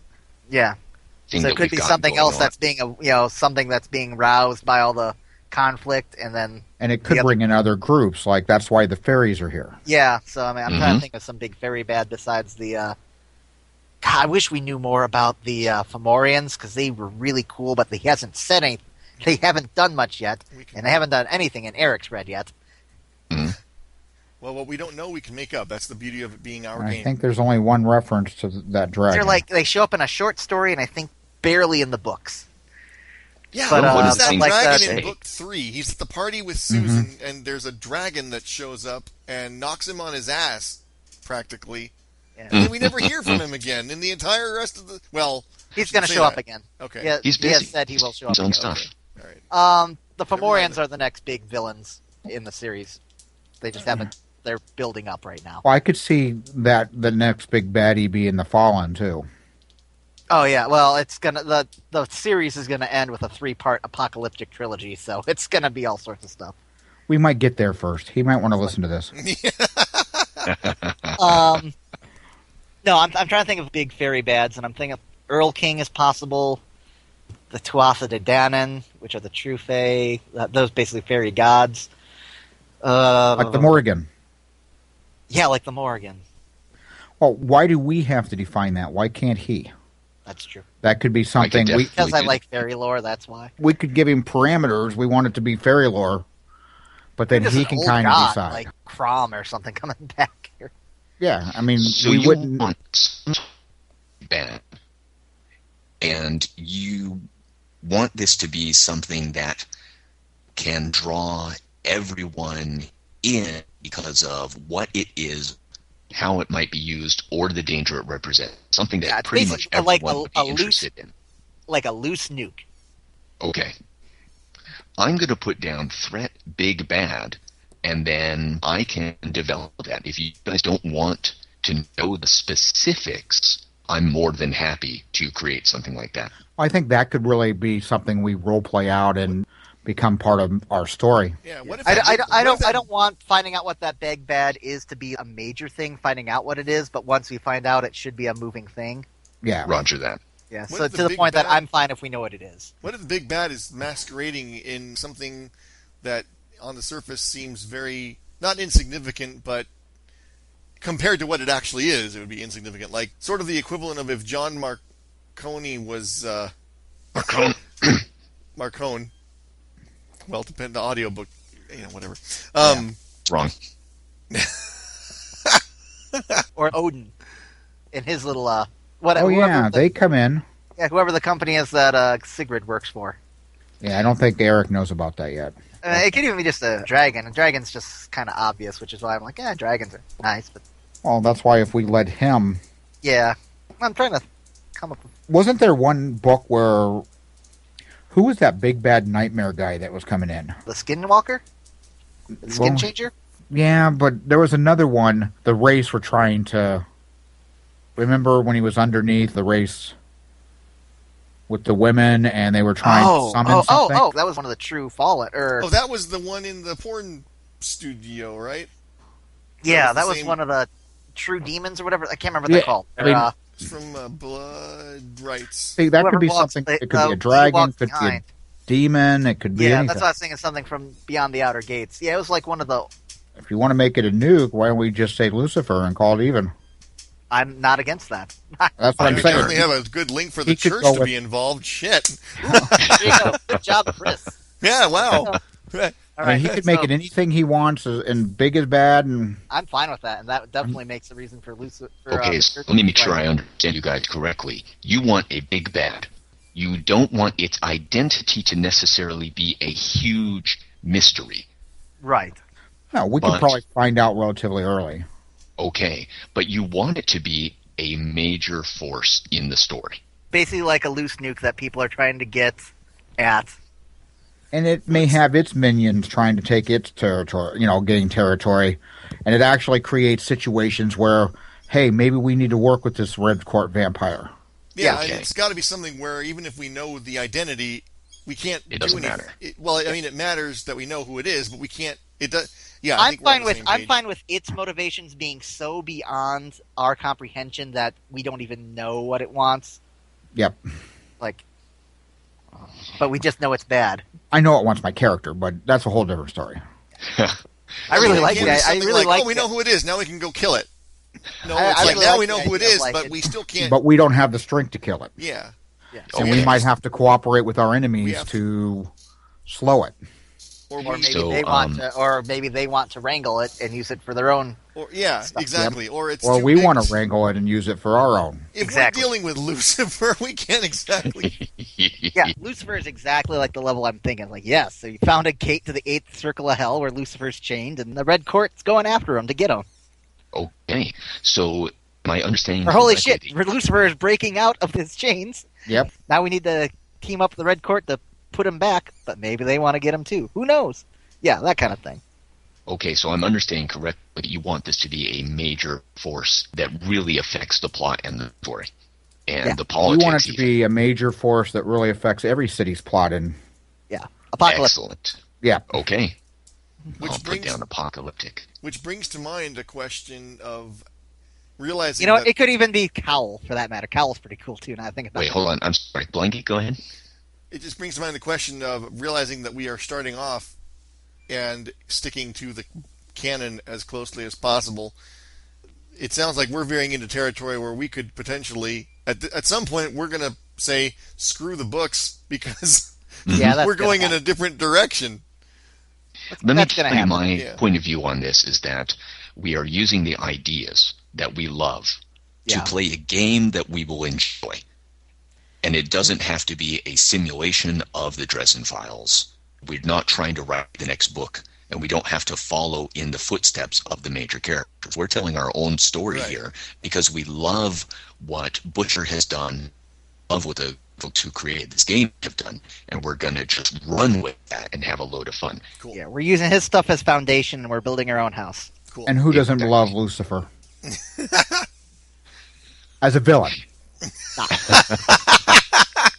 I was going to say, there's a couple priests in my family who could probably I was actually just have gonna a say- very interesting conversation with you about that. now we could have Aleister Crowley show up in our game somewhere. Oh man, you can get anything you want at Alistair's restaurant. That's, oh, hey, Zing. That. There's our neutral ground. Yeah. Okay, Alistair's restaurant. Restaurant. Except for Alistair. Okay, yeah, that's all right, awesome. we've got our three themes and threads here. I'd like to move on to sort of a high-level view, the kind of the next step here. Okay. They say somebody cares about the city. I think we've laid some of the groundwork for this. What supernatural group or entity is invested in the way things are now in Isildur. uh, the Red Court. I mean, they want to keep Definitely. on their power. They want to keep things in turmoil, and they Mm-hmm. Mhm. want to keep hold of their power. So the Red Court is the group that cares about the supernatural status quo. That status quo being the certain amount of chaos, but that's the existing situation in the city where it was before everything started going to hell from their point of view. Right. What about the mundane status quo? What group is interested in the status quo? Hmm. I'm thinking maybe the church. No. Yeah, the church is always interested. What about the keeping- city council who wants to keep the blue collar jobs? I mean, they want to bring white collar jobs there, but they want to really keep the foundation because they know they've got poor neighborhoods and low trained and low tech people. So they really want to keep the blue collar jobs there and bring more factory type jobs in. I was kind of thinking maybe the artist community because they like having that kind of grit, and it feels more real to them as opposed to the kind of s- polished tech jobs coming in, the gentrification, the yuppies buying up the old places and whatnots. Everything Mm-hmm. Mhm. becoming standardized and They don't want what happened to the village in Soho happening to Pearl Street, for example. And there's a history of that in the city. Yeah, I like going to the park and seeing junkies and whores out there, man. The city's got grit. It's got character. That's what a lot of Plow Beach, that neighborhood, was like. For a while, it was actually kind of a poor neighborhood. Yeah, so the same thing you get And- with Giuliani cleaning up Times Square, and you get some of Yeah. the. be- Yeah, It got cleaned up, and now a lot of those people, the same types of people, are in the area around Pearl Street. Yeah. And some of the gentrification is starting to happen there. People are buying up old businesses, turning them to loft apartments. happening in Um, Cleveland too. Yeah. The flats are gone. I like that idea. So again, it sounds like we're kind of looking at the polarization of the city, which I love. I really like the, the tie-in with one of our themes here, but we're not quite decided. Is the city council more interested in the status quo? Is the artist community? It doesn't have to be. This is the only group who cares. City council, I can imagine, wanting to clean up the city because if there's a lot of gang violence and all that, I'm sure they want things to probably clean up whatever it takes. yeah, and They're the not city, concerned about the character; they just want crime down and business coming in. they're going to be for whatever's going to make the city money. And if they've got the white court infiltrating the city council, What if want to the be a artisans? city councilman, Chris? I'm thinking about it. What if the artist control the city council? That's highly unlikely. Why? because most of them don't even vote. Well, that and the agendas are completely polar opposites. So then we've de- Yeah. we've decided that the group that supports the mundane would be the hippies. Yeah, exactly. They want to keep keep your electronic places out of here. Well, then the city council would be the mundane group that's trying to change. Yeah, and that's kind of what we're going to get into next. Actually, that's an excellent segue. So we're really thinking that the beatnik types Bohemians is what I've been calling them. Yeah. the descendants of Jack Kerouac and the like are the ones who want to keep We like our Isil city the way it Doro, is. You know, with a bit of friction and this polarization they feel makes it lively. Right. No matter how ill conceived that is. So, who wants to rock the boat? City Council, they want to clean things up. White Court, they want to knock the Red Court out. Eh, And actually, you know what? I'm kind of doing. and I this can wrong. see the Fairy Court's just stirring the pot for the sake of stirring the pot. Are we talking about local, let's say, restaurants being replaced with fast food chains and all that kind of crap as well? In downtown and in the newer residential areas to the south, yes. But there are still a number of older neighborhoods which haven't been redeveloped mostly because they're kind of poor. But there's still a number of older neighborhoods that have a lot of these little local places. You have to be sort of a local and you have to know where to find them, but they're definitely there. 'Cause I was just thinking that could be another group that is a small business owner that is like, hey, we don't want this coming in and screwing up what's been a good thing for us. It could be not just about the crime versus cleaning up. I mean, it could also be something like the city council wants to get a lot of the more generic because it's a more The guaranteed chains. Mm-hmm. the chains because it's a more guaranteed cash flow. so it could also not just be artists that are against this; it could be uh, small business owners and such. Right. Can we have an aspect called Walmart is evil? Quite possibly. We'll see. That depends on how important we want that to be to the story. But joking aside, that could be representative of the general idea of sort of Right. genericizing. They're all made out of ticky tacky and they all look just the same. Yep. You know, that kind of thing Yep. happening. The older I Okay. get, the more I am against that. I didn't used to care. No, I love where I live. I, I don't like it for certain reasons, but one of the things I do like it is we have places like there's a local hamburger place called Jody's, and up until fairly recently, Jody was a cook there. Awesome. Stuff like that. I love stuff like that where you go in and you can actually talk to the person who actually owns the place. Yep. It's Yep. just- And that goes against the tradition versus modernity stuff too. And that's something I really see as being part of the character of Isla del Oro is that the longtime residents, the locals, are proud of having some of that local character. Yeah. Right. Okay, so we're looking at the boat rockers as being the city council because they want to clean up the city Yeah. and maybe sort of standardize it even. homogenized. shining That's white- The word I was looking for. Yeah. Whole Oh, ivory tower homogenize. thing. Yeah, they want money and power. Homogenize, that's a good one, yeah. And that ties in with our polarization and tradition versus change. Okay. Okay. Give me a supernatural group that wants to rock the boat. The Jacksons. The White Council, the White Court. How would the White Council fit into all this? They don't like the Red Court. They're at war with them, hmm so they Yeah, want to so- destroy Red Court power. I Red can see Court the- power represents tradition. The White Council. There's too many things called white in this game. Yeah. It's easy Yeah. to keep straight. Yeah, Yeah. I can. White Court and White Council constantly get mixed with me. The White Council, the Wizards, I can see just trying not so much status quo versus change as much as just trying to keep things under wrap and just trying to keep a lid on things. I don't know. Wouldn't they want to be more on the side of tradition? Because the more things become homogenized, the more things become electronicized. I'm starting to. This is starting to. Homogenized, electronicized. I see them wanting to be Hydrophonic more on the side of the City Council Yeah, Really? because they want to bring down tradition because that will bring down the Red Court.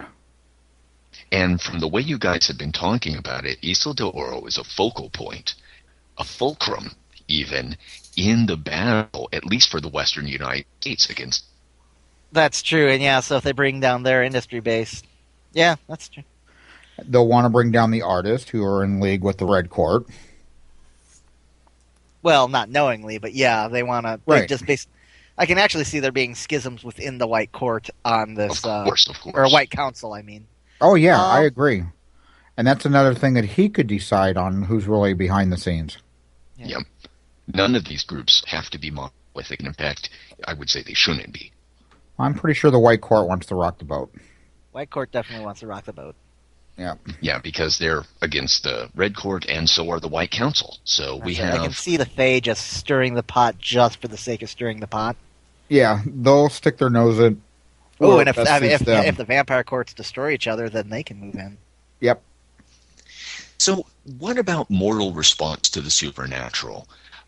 What kind of group are we looking at here? Is there any kind of coherent response to the shadow world, the hidden war, all that stuff? Homo You know, in Chicago, Gee, I thought about Possibly. that, but I don't want.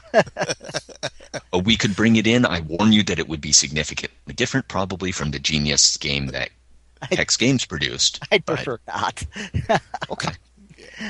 for I a was- number of reasons. I was more saying it for a laugh than anything else. No, I, I try. I actually at one point thought to figure out like how is that would game even out? I- It is yes, Okay, has been for a few it weeks. has been. Get yourself Okay. a copy, sir. It's a great game. I know it's California, so and this is a gross generalization of California, but I imagine I, I I'm sure there's all sorts of airy fairy, earth mother, crystal, flower type people who think they know a lot about magic. Especially They- up in the hills. and Yeah. may have some, I'm s- and may have some connection or inkling about what's going on, but are unaware of the true uh, depth of it. you know what's Mhm. funny about that and I speak from a certain amount of experience in this, having lived in Orange County for most of my life. The more affluent areas you get into, the more you find those people that you're just talking about who are the new agey crystal. It's because us poor folk are cynical. Yeah, yeah. but they think they know a lot about how magic works. And I just think it would be interesting to see the people who are the boat rockers are the affluent side of things and yet the mortals there are the ones on that side of things who think they know what's going on, but they really, in our story anyway, they like some don't. self-help guru who Yeah, has a minor talent and thinks he's all that. exactly. I like that actually. Yeah, So I actually wrote Earth Mover types, um, but we're trying to say Earth Mother types. Mover and shaker Earth mothers with their channeling and their spirit guides Yep. and all that. Yep. I'm no, I've known a few of yeah, those in my excuse me, I'm time. gonna Yep, go toss yep. some lightning bolts out. I'll get back to y'all. So we're looking at at least some people in what it sounds like is that Isla de Oro has a healthy growth of subcultures or an unhealthy growth, depending on your point of view, which would include the artisans, but also kind of some navel gazers, people who believe that crystals have energy, that kind all of I thing. know And about some of these- California comes from 1980s movies, so I assume they all you're gather not up- completely off base. yeah. I assume they all gather for other channeling sessions and all that. And I narrow that all These down to groups. Fast Times at Ridgemont High. Ah. So some of these groups may be partially clued in. Yeah. They may not understand what they understand, but they've got little bits and pieces of knowledge. Am I understanding you right?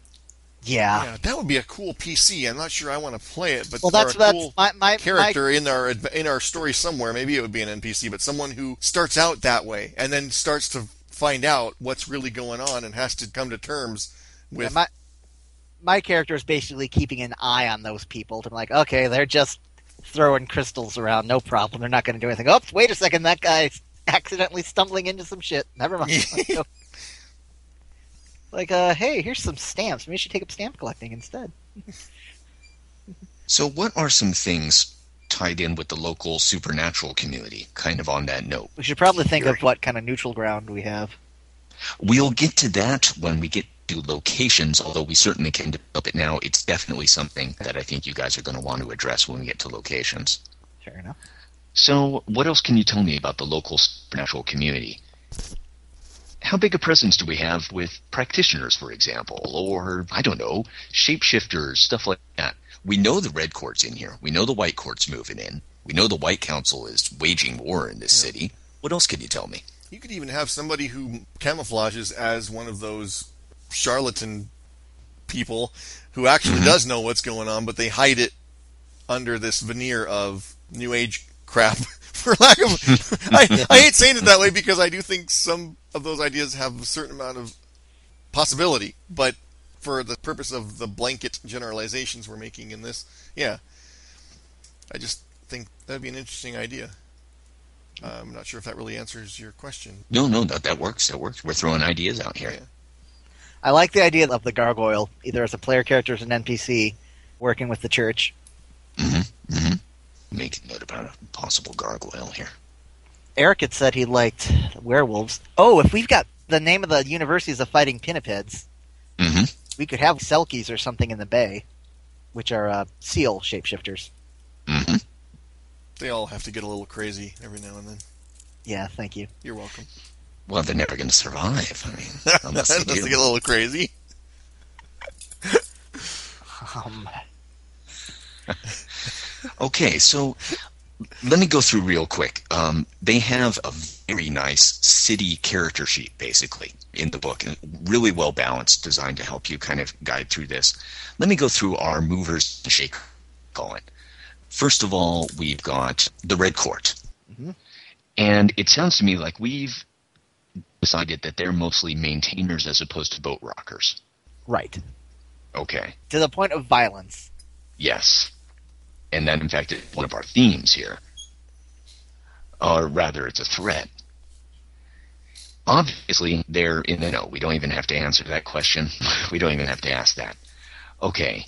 we got the beatniks. I'm going to call them that just for lack of a better term because actually it's in Iso de Oro and in San Francisco where that movement really got started after the war. I did not know that. Yeah, in fact, Jack Kerouac wrote a whole book about this region where he and one of his friends just went up into the hills above Iso de Oro. So our beatniks, how much are they in the know on a sliding spectrum? Where would you place them? Probably like a two I was of thinking two or actual three. knowledge. Yeah, I'd go when with it comes two. when it comes to actual knowledge, I'd say the local boho community is about on a two or three, yeah, as Boho opposed to what answers. they think they know. So we're going to fold. Enough to be dangerous. Gosh, there might be enough a to be few in accidentally it that dangerous. know more than that, but maybe the others don't take them as seriously as they should. Gotcha.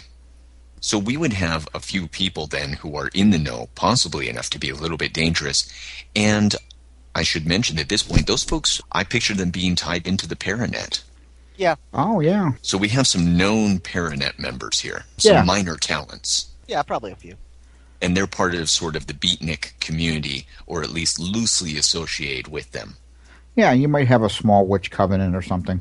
Yeah, Okay. like, yeah. There you go. Our white council, they are definitely boat rockers. Yeah, the Yeah. damn White Council. we know they're in the know. And the White Court, we know they're represented here.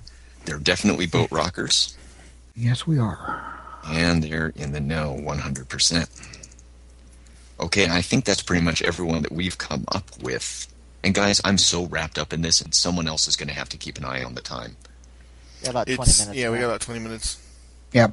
Okay, would you like to start in with locations now, or call it here and pick up with location? You can probably do some locations. Okay, Yeah, get a couple in at least. I like And Alistair's restaurant. I think we should make that an official location because I just like the name. I like think it that's too. cool. Well, you know, by the power of Grayskull, um, you have the power. you guys can do that. What we're looking at is they say, I think, a couple of locations per player. I had an idea for a uh, commune hmm because that's where my character was going to live. I was calling it the Gomez house, which would just be like an old Victorian house or just an old townhouse or something. Mhm. Multi stories, not too far from Pearl Street or perhaps on Pearl Street, where a bunch of the local street performers and artists and bohos live. It may That or may works. not be like on an actual Indian burial ground or somewhere important, but just basically where a lot of those folks live in Crash Pad. It would have a really crappy threshold because so many people kind of move in and out of there. hmm We probably should have a Catholic church. Yeah, you guys, looking at my notes here, just going back, you guys had really liked the idea of the big old church with St. some. Thomas More Catholic Church. He's my favorite saint. Thomas okay. More? Yeah, I don't know that one. he wrote Utopia. I don't know that one. Irish poet, singer, songwriter, entertainer. Okay, that's good. And these should have sort of a tie, at least a loose or tangential tie with our themes and threats. Well, I need to have a family mansion. Not me personally, but my family. Gotcha. Being a white court family, I'm leaning towards the name of Logan Shaw. Mhm. So maybe Shaw Mansion or Shaw Manor. Stately Shaw Shaw, Manor. Manor. yeah. Thank you. I was I was going to do Logan O'Sullivan, but I don't want to do an Irish accent. The University of Paris in Bowling Green, Ohio, which is about 20 minutes south of me, where I hang out often, ha- is St. Thomas More Parish. Awesome. I'll be damned. Okay, we got the Gomez House. Um, we got St. Thomas More Catholic Church. We got a White Court family manor, mansion, or holding, or something. Alistair's Oh, that makes Restaurant. Yeah, Alistair's restaurant. Do we want that Alistair. actually run by a retired Alistair Crowley? Would be well over 100 at this point. He'd be 137, I believe. Maybe he's white council. Could be. They live a long time. They do. I thought this was supposed to be neutral ground. Neutral. Yeah, that's true. That's Yeah, well, he could be. Yeah, yeah. So he wouldn't be wrong. He could be retired. He could be disbarred because he was a fairly sinister character. So you want Alistair's restaurant as a court in neutral ground? Yeah. Or possibly I like the run, idea of it kind of like a greasy spoon type of restaurant, like an old trailer looking restaurants, Yeah, yeah. Silver Mm-hmm, Streamline. Mhm, one of those hole in the wall places where the food is just amazingly fantastic and it looks like Twenty five shit cent from the cup outside. of coffee. There's going to be a 25 mobile cent home toddler's park just colored down the cup of road. coffee. oh, it's like Whitey's in Fremont, Ohio. Yeah, Okay. Possibly run by a retired Aleister Crowley. maybe like that's Certainly- the rumor. We don't know the rumor. Yes. He keeps mum. that's what I'm thinking. The guy looks old as hell, but still spry. This is Okay. good. I'll have the Golden Dawn breakfast platter. That's awesome. Oh goodness gracious. Okay. Eric, do you have any location ideas? okay, and, and behind the counter is a sign that says, "Eat what you will shall be the whole of the law." Oh. I'm writing that down. I insist. Eat what You thou got wilt it. shall be the whole of the law. All right. I want to start this But restaurant. that wilt shall be the coal of the slaw. now. Come on. I want to start this restaurant now. Okay, and um, let's see, Moondog. I, I heard you had a question.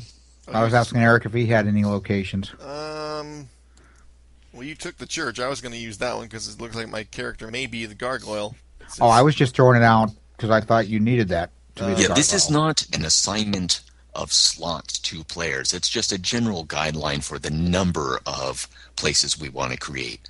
And keep in mind that the places we create are resources for our stories, not necessarily the only places of interest. This is a huge port city, so there should be some area. La Tortuga of The Isla. old abandoned warehouse E-, district. yeah, Full of all exactly. the old abandoned warehouses down by the docks.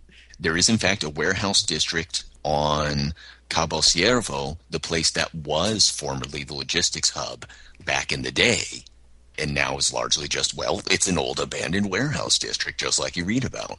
Down by the docks. Out of curiosity, what theme or what threat would you see that tying in with? Red court. Roger that. Yeah, I see it tied in with the red court too. Gang activity, drug activity, dangerous place where the cops don't go. That's where the old two weeks from retirement cops, when you talk about, like, yeah, something happened down at the uh, warehouse district, they look at each other and clam up. Yeah, But if you know Yeah, the right yeah. people there, you can get anything at all. yeah. Kind of like Alistair's restaurant. Uh, except for Alistair. That's right. Well, there's rumors. now, you guys were really interested in the observatory, Cerro Observatory, uh, Josh, especially you. I was, yeah. Shall we make that one of our city locations? Either that or the park with the statuary garden. I think that got yeah, more. that was. I love that idea of that being a gateway somewhere. yeah. Okay, that'd so be a let's location. tackle that one first. The um, sculptures in Ezra Branch Park. It could be like a nexus of kind of like Grand Central Station, like a, uh transportation hub for ways. Yes, that's awesome. Ooh, Oh, you need to get to uh, the Unseelie Realm. Oh, you got to go left of this one. Oh, you need to go to uh, Glasgow or wherever the White Council is Does the located. Hogwarts Express get there too? Probably. Hmm. I'm trying to think what the White Council where they're in. They're in Glasgow or somewhere else in Scotland. Edinburgh. Edinburgh. Like, you got to go to Edinburgh. You got to go on this one over here. And I can see this tying in again with the desperation of the Red Court because they lose that. That's a major resource for them to Yes. be able to get about. That's a major in resource Oh, Never, for never. everyone. Yes. And right now, the Red Court holds it, but that could change. Or maybe Maybe- the Fae hold that. Yeah, And that's where I they was- come in. that's what I was thinking. Maybe the Fey hold it. They could have troll keepers. Dude, this is Oh, turning you want out to use you awesome. want to use the way, huh? Well, what are you going to give me? All right, Hmm? here's the dreams of a 16 year old I got from a you know something like that. They want strange ephemeral things for toll. Here's a lock Toll of for hair the from a troll. virgin It's bride. a toll here's a troll. ah, I Nice. kinda like that. Yeah, the Fae hold that area because that's in the park, so that's all nice and natural. Mm-hmm. Mm-hmm. And they barter strange things to have access to the ways. Okay, got it. Here's a pencil that Jim Morrison used to write down his phone number to some girl. I'm Ah. trying to remember all I can This is- about the. This has been too damn long since I read any of the Dresden books, and s- some of my knowledge memory is sketchy. As far as the Fae go, I'm trying to remember what we know about. Now, this is where I get confused because the white court is big on emotion, but so is the Fey. The Fey are almost entirely emotional. Yeah, so I get confused as to who The Unseelie distinctions are between the two. The, White Court feed off of they those. feed off emotions. The Fey the Fey are embody almost. yeah, they embody it. They Emotions. embody basically the chaos of nature. The Unseelie being kind of winter and the death cycle, while and Unseelie and Seelie being summer and creation cycle. Keeping in mind that Cancer and Ebola are both creation. I'm just Mm-hmm. trying to think if there's maybe some reason why the Fae would want to keep the flower children doing what they do with the crystals and everything. Keep in mind too, the Fey are oh, the true Fey are totally alien, and they do what they do because they it's how they do it. So we don't really need And to there's have. going to be enough flower children giving benediction without even thinking till Queen Mab and all that, and the she just Yep. making fairy gardens and all that. They're going to be amused, like, oh, how nice. Yeah. So the Ezra Branch sculptures are kind of a central station for ways. Yeah. And we want those to be held by the Fae with their troll guardians and strange tolls. Right. Okay. I don't have any idea on which particular court, or perhaps it's even a joint effort, an unprecedented joint effort. I don't know. Yep. Or it could be Wild Fae, for that matter. And I think could Yeah, be- could be, could be. Cerro Observatory that had come up. I think I was the only one that brought that up. I like the Okay, idea that very they, good. uh, used to observe an outer gate. and we don't have to develop every single location or whatever. This is just to get a couple ideas out there. Uh, the forts. Oh, the forest. Oh yeah, you really liked the forts I too. did, but I don't know what to do with them. I liked the Red Court patriarch having some big old Spanish manor, holding basically a militarized compound that looks like a Spanish manor, the kind of thing you might see in Scarface or whatever.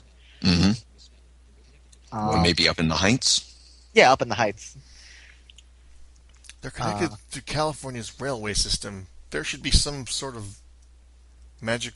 Well, we already have the gateway crossroads with the thing, hmm so that's not gonna. Okay, let me see. I'd like the airport too, but too many wizards in an airport and planes are going to be dropping from the sky. no, that's not going to work. A training center for wizards in the fort. They don't do it that way though. They have apprentices. Ooh, that could be a no, but that could be where, like, say, Carlos are training wardens for the war. There we because go. they are training a lot of young war- you know, Mhm. cannon fodder wardens right now That's for true. the war, That's right. and I they're forgot letting about that. Carlos and Harry do it, which is a bad idea, but there it is.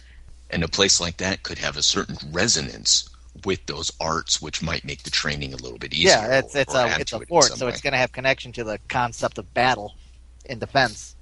Yeah, there you go. There we go. Awesome. and a lot of that is off limits to the public and basically untended. Oh, and any number of so- white guys, uh, white court guys. could own it. I know. Uh, Okay, good. So let me just kind of brush this over real quick. The Gomez house. Mhm. Its connection to the supernatural is essentially that we've got a lot of performers, and quite possibly that's also where Josh's character may be. correct. And there may be some minor practitioners or something bunking in there from time to time. It's Mm-hmm. a place where, if you're in that culture, you know about it. And It's a place based where on any people- number of little hippie flop houses that I know of in Toledo. Yes, There's places I've And they're I've lived all- sometimes myself when I did. There have are any other all option. places my wife lived for several years. There's all sorts of weirdos there reading their Crowley and their Oh yeah, and I their once Llewellyn lived below books. the poverty line and was a couch surfer, so I know how it is. okay, uh, we know it's got a bad threshold. Because yeah, very few permanent residents. St. Thomas More Catholic Church. What do we want to do with that? Saint Thomas More is the patron saint of troubled marriages, widowers, politicians and statesmen, Wow, step He's got- parents, court clerks, and lawyers. Good he's lord. got his work cut out for him. He Oh, would be on the side of the white. City council. Yeah, the city council. Damn. So that ties in with the polarization of the city. There's a hell of a lot Well, yeah, the more on church their would certainly side than wanna there clean is the on the church. other side. This Yeah, planet there Earth Church is. would- Church would certainly want to clean things up. Yeah. And you're going to be a gargoyle fighting for him. Do I we don't want know. to I may establish be a gargoyle who switches sides. Would be. nothing wrong with that? Do we want to establish a connection with the supernatural, with the church right now, or leave that for a little bit later and see? I what like we come I up like the with? idea of the gargoyle living there. All right, I'm putting down gargoyle. What we do with that, we will see. Yeah, I mean, Yeah. if someone wants to take him as a player character, great. If not, he's a cool character in his own. Yep. I might. Got nothing to do but read all the time I'm up here. Yeah. I see a lot when I'm up here, and I've See a seen lot. things I don't like. I'm not too. There's a thousand and one stories in Naked City, and I know them all. That's right. Rocky, Okay, we got call me we got Ah, Rocky. Ah, the Rocky White the Court Gargoyle. family mansion. My real name is unpronounceable by organic mouth, but you could call me Rocky. I like it. Uh, I almost said no Now, now, right off the bat, but that actually fits with the kind of tongue-in-cheek nature of that- some of the stuff. It fits right well with Chauncey the Demon. Yeah, so Okay. Looking at the rest of these, I see our tie-ins. Do we have enough time to do a little bit of the description on these? They talk about creating a brief description. Um, Of the it locations. Uh, we got two is- minutes. Yeah, I think we should probably call it here. Got the Okay. description- We got the description of Alistair's restaurant down pretty good. I love it. Oh yeah. so let's wrap it up here, and then next week, are we getting together again? I certainly hope so. Of Yeah. course. I hope so. Definitely. Oh, Yeah, Yes. This is a weekly podcast, sir. I trust you knew that when you said you were yeah. accepting. I don't know what kind of your podcast invitation. you run over there, but Yeah, that's right.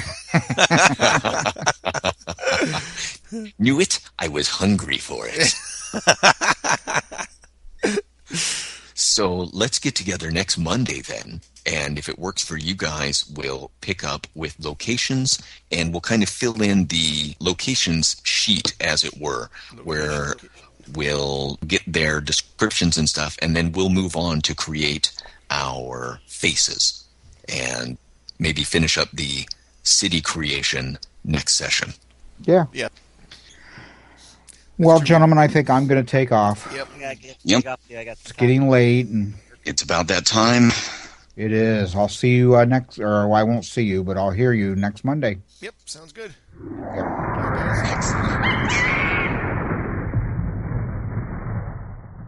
And there you have it. Hope you enjoyed that city creation discussion. If you did, or even if you didn't, feel free to let us know. We can be contacted at feedback at mtmjetpack.com, or you can go to our website, www.mtmjetpack.com, and comment on the blog.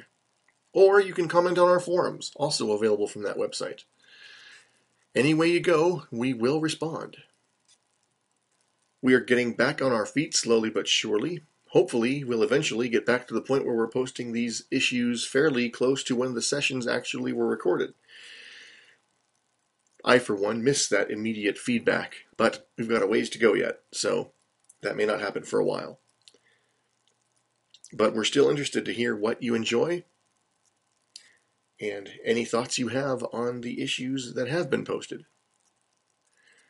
So until next time, this is Blind Geek thanking you for listening to Monkeys Took My Jetpack and reminding you that your imagination is just like a jetpack. You've got to keep it fired up and always let it soar.